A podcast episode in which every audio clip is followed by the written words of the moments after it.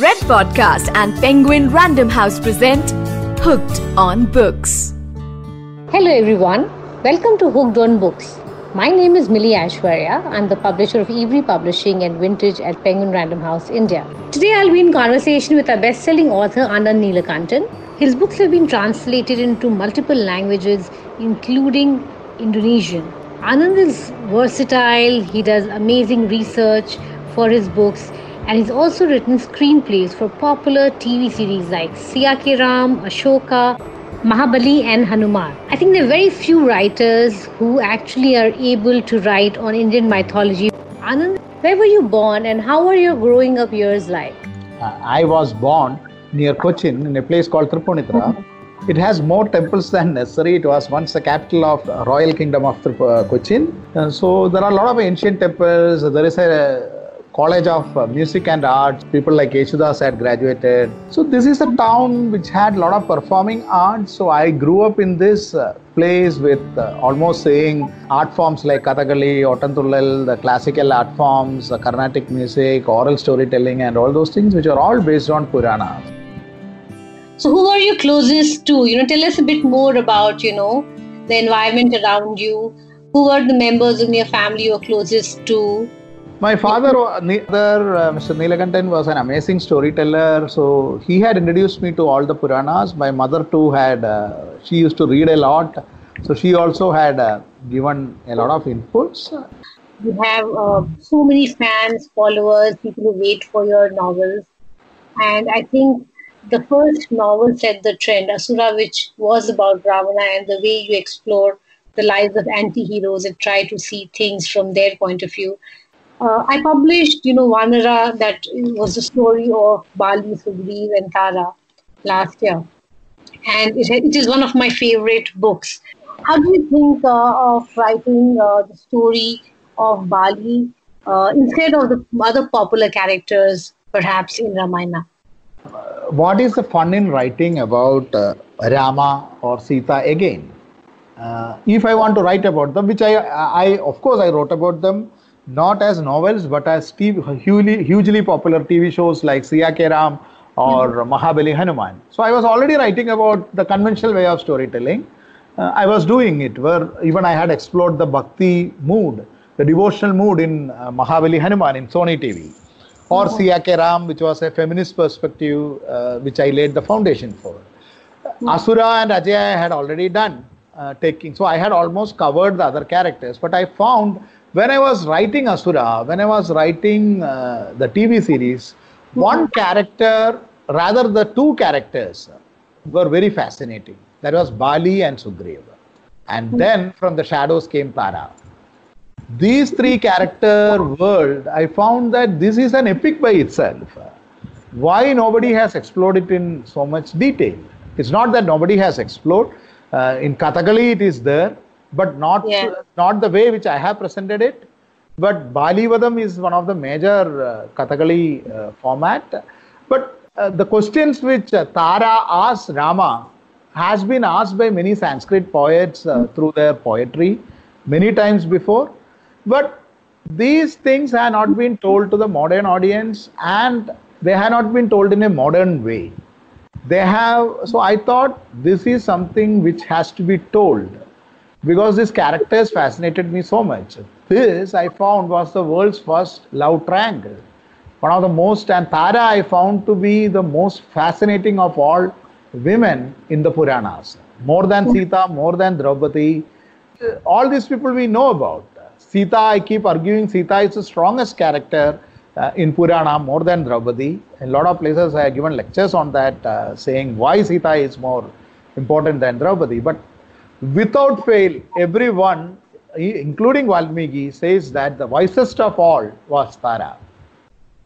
So mm-hmm. Tara as a character, I started, you remember Milee, I had started it as a short story. And when yes. I showed you, you said this is a novel. Actually, you are the one who identified the epic proportion of it. I acknowledged that in the book and I told it wherever it is possible. You are the one who had told me that this is uh, an epic and you should write, explore it more. So, yeah, I was drawn to, you know, I, I think when we started writing, it was uh, a short novel about Tara. Yeah. And when I read it, I felt uh, that the characters of Bali and Sugriv too are so so interesting, and this is a fascinating love triangle, perhaps the first one in history. And, So and therefore, I, I felt that you should write it as a full novel, which you did, thankfully. So you you prompted me that, and then I went back to all my notes, the research notes, recordings, all those things I had kept while working for Siyakera, Mahabali Hanuman, or Asura, and uh, by itself the novel came, and now it is going to be a film soon. It's a big big budget film on Yes. Vanara. Hindi, Tamil, Telugu film it would be soon. So uh, these things do happen. So I have a lot to thank to you for the suggestion. I was writing, as I said, I was more fascinated about Tara, and then Bali and Sugriva. Tara came from the shadows. Bali, Sugriva, many people talk in Kathakali and all, but Tara came from the shadows. I started writing as a short story, and uh, the moment you told that, when I stitched together, I think I did a good job of bringing out the first love triangle, perhaps, uh, if I go by the uh, uh, reader's reactions. Yes, and what a beautiful tale it is. You know, there is a brief episode in Vanara about Ravan, the interaction between Bali and Ravan. Would you like to share this with our listeners today? Ravana uh, in uh, Ramayan, uh, Ravana has lost. Bali is the only person who has not lost any battle. In- Yeah. whether in Ramayana or Mahabharata, perhaps he might be the only warrior who never lost. Everyone else has lost. Like Hanuman has once lost to Indrajit. You can give hundred reasons, but he had lost. Uh, Rama had lost. Uh, Lakshmana had lost. Ravana had lost. Duryodhana had lost. Bhima had lost. Arjuna, Karna.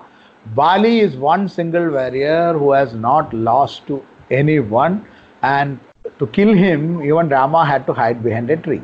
So Ravana in Vanara, uh, actually in story, I will tell both the stories. A conventional story, how it is. Uh, Narada comes Yeah. to Ravana and says that uh, Bali is the most powerful one. So Ravana gets angry. He wants to prove he is the most powerful one. He goes to Bali's place. Bali is doing his Sandhya Vandan. Ravan tries to li- lift him up, and Bali catches him uh, at the crook of his arm and dips him into the four seas east, west, north, and south. This is how it, uh, it is told in the conventional tale. What I did was, I just imagined in, in a Bahubali like scale the same thing, the huge, massive scale, the same incident. So the story is the Kishkinda, uh, Ravana attacks Kishkinda, and to prove that he is much better than Bali and he wants uh, to subjugate the Vanaras. And the entire Vanaras have just built the city of Kishkinda and everyone is scared because Ravana is coming with a huge army, a massive army. In his Pushpaka Vimana, he is coming like, and these are all tribes. Vanara, I have told them as Vanamaras or the men of the forest. Everyone is hiding except one man, Bali. He stands at the gates of uh, the Kishkinda with his gada or club. And when the entire army comes, he doesn't flinch. And when Ravana jumps out, he asks, Are you ready to fight like a man face to face instead of fighting with an army? This has many layered meanings. And Ravana accepts it. Ravana accepts the challenge of Bali to fight face to face. We this has a lot of relevance in what happens later. I don't want to spell it out. But Ravana, the, supposed to be the villain, he doesn't hide, he doesn't use an army, fights face to face with Bali. Hmm. And Bali defeats him in the duel. Hmm. Even and I had put that they had four fountains in the city, and Bali dips Ravana in all these four fountains.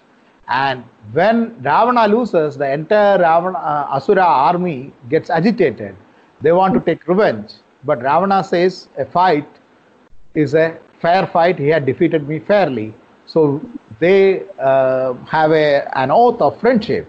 And from there, Ravana is a friend of Bali, which is again like conventional Ramayana. So the only freedom I took was to cinematize the entire scene. Play it like a big film. If I am directing a film, how I would have played uh, the oral storytelling tradition of Ravana coming, Bali sitting alone at a place, fighting with him and losing to him. That I, this I imagined like uh, happening before a huge audience at the city of Bali, in front of the entire army of uh, Asuras, where mm. Ravana accepts the challenge, loses to Bali, and accepts his defeat like a man.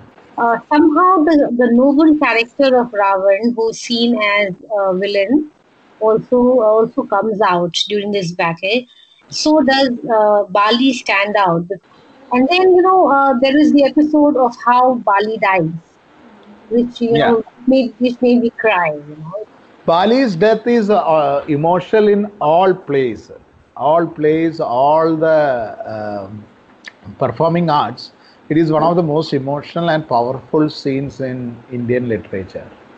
It has been told many times. I told it in my style, but I am telling this as an experiment, Milee. You write it and see in your own way, still it will be powerful because that is one of the most dramatic moments created in Ramayana. It is a lesson in storytelling. That is why Ramayana as a story has worked the pan-Asian for uh, last 5000 years. Ramayana is a lesson on how to tell a great story. It should be taught in every university in the world for how a story has to be told. I am not telling it as a religious book. I am telling as a pure storytelling tool. Much more powerful than anything the West has to offer. Anything that Shakespeare has written or anything anything in the world which has been written, including Mahabharata. Mahabharata is a very deep story philosophical mm-hmm. story. A lot of things are there. I'm a great fan of Mahabharata. But for the simplicity of storytelling, for the power of storytelling, for the perfection in storytelling, nothing beats Ramayana. Whichever way you tell, you tell it from mm-hmm. Ravana's side, you tell it from Bali's side, you tell it from Sita's side, you tell it from Rama's side, it works fascinatingly well. So does Mahabharata to a lesser extent. But Mahabharata is all about scale, whereas Ramayana is all about poetry. That's why Ramayana is a kavya and Mahabharata is an itihas. So, would you like to share how you know how? I mean, you've said that uh, you know how uh, Rama hides behind a tree and and manages to kill uh, Bali, and he's not ready to face him, you know, like a man, and actually beat him in a duel like Rav- Ravana uh, see, that is again great storytelling. Uh, later day Bhakti era poets have given a lot of uh, explanation for that. But what fascinated me is that, see, if Valmiki was writing an eulogy of Rama, just as we think it uh, now, he could have easily hidden it. No, he could have easily said Rama came, fought mm-hmm. with Bali and killed. Who is going to know? He was the person yeah. who was who was supposed to be living at that time. He could have easily told Rama came, fought with Bali, killed him. Rama killed so many asuras and other people like that, face to face. One important aspect of storytelling here is we talk about character arc. If you uh, see a lot of Hollywood films or you see uh, read a lot of English novels, they talk about character arc. They talk about how a character evolves and all those things. Nothing wrong with that. They go by the Aristotle's uh, three-point uh, story structure and all those things. But there are Indians tell the stories different, Arabs tell the stories different, Chinese tell the stories different. The Western way of storytelling is only one way. So how powerful this scene is is how what they do. We have steadfast characters one of the most important things about Indian storytelling style mm-hmm. is characters don't evolve much. Characters stay the same. Whether it is Yudhishthira, whether it is Arjuna, whether it is Karna, whether it is Rama, Ravana, Bali, the character arc is not there. Character stays the same. So how they make the story interesting? They will put some events which will go against the very nature of the character and that is how the story wheel turns. This is another technique of storytelling. So what happens to Rama? He's a perfect man. He does no mistake. Yeah. But when it comes to Bali, whichever way you justify, suddenly he is thrown against an impossible thing. You cannot beat Bali. It is almost like the dilemma of Yudhishthira, who always tells the truth. But if he tells the truth, nobody can beat Drona. So he has to tell a lie. So mm-hmm. it goes against the basic character. It is like the challenge, uh, mm-hmm. where a character is steadfast and something is thrown at him, mm-hmm. and then how he reacts defines the character and turns the story wheel. So here Valmiki had the genius of Valmiki is that he didn't hide it, he used it as a big turning point where Rama has to go against his character, which he never does, until again another moment he brings. How is Rama characterized? I'm not talking Rama the god, I am talking about Rama the hero. Rama has been characterized unusually for that time as a very loyal man who had only one wife.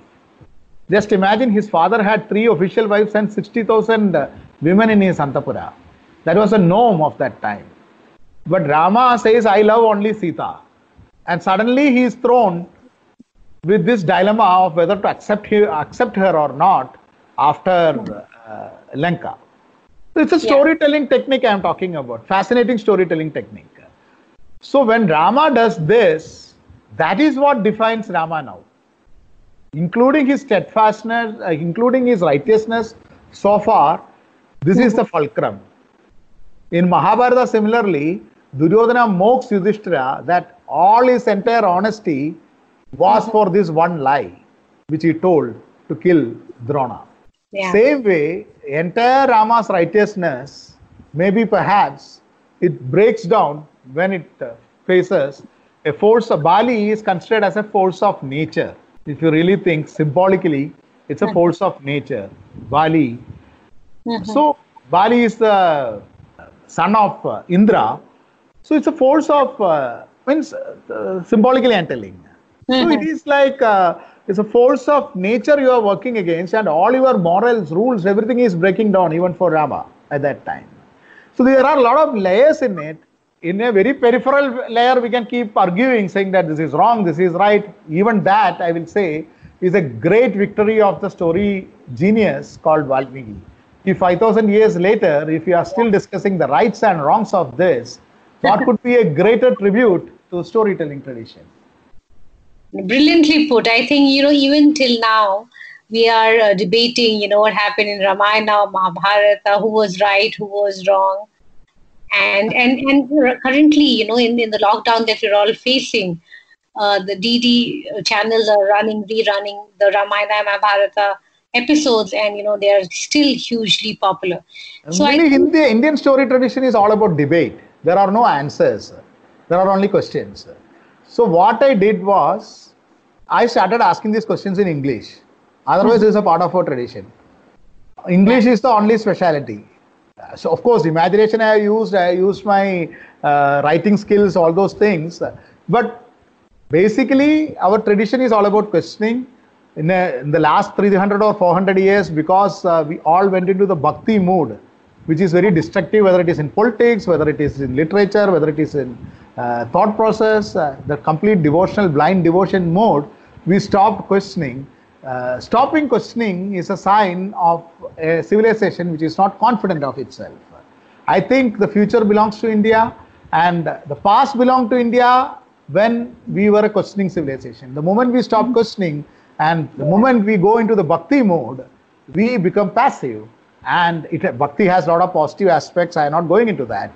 But as a society, that is the time when we stagnate. That is the time when we stagnated as a civilization also.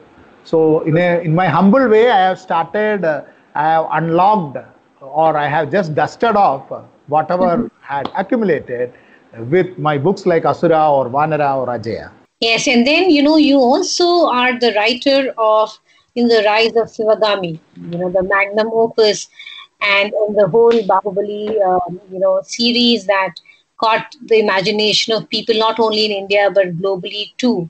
So my last question, you know, before we we sort of end our conversation today is about how did you transition from books to TV and films, which are all different mediums, and and you've done all of this beautifully.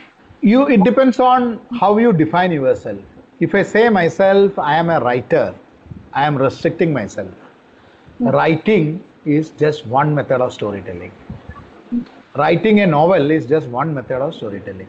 I always considered myself as a storyteller first.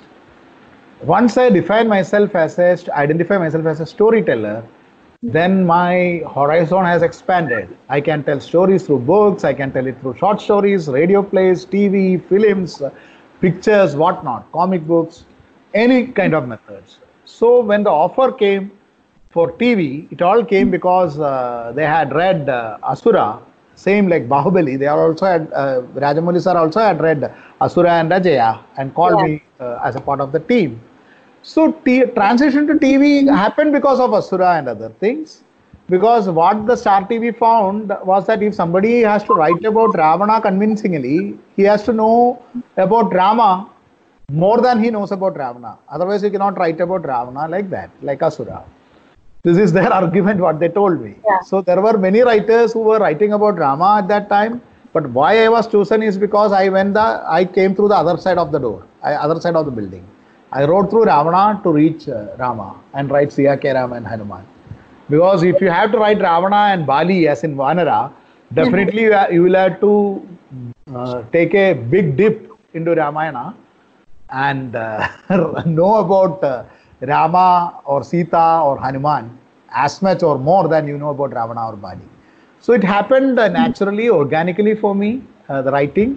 But now the good thing is that I didn't restrict myself to writing only mythology.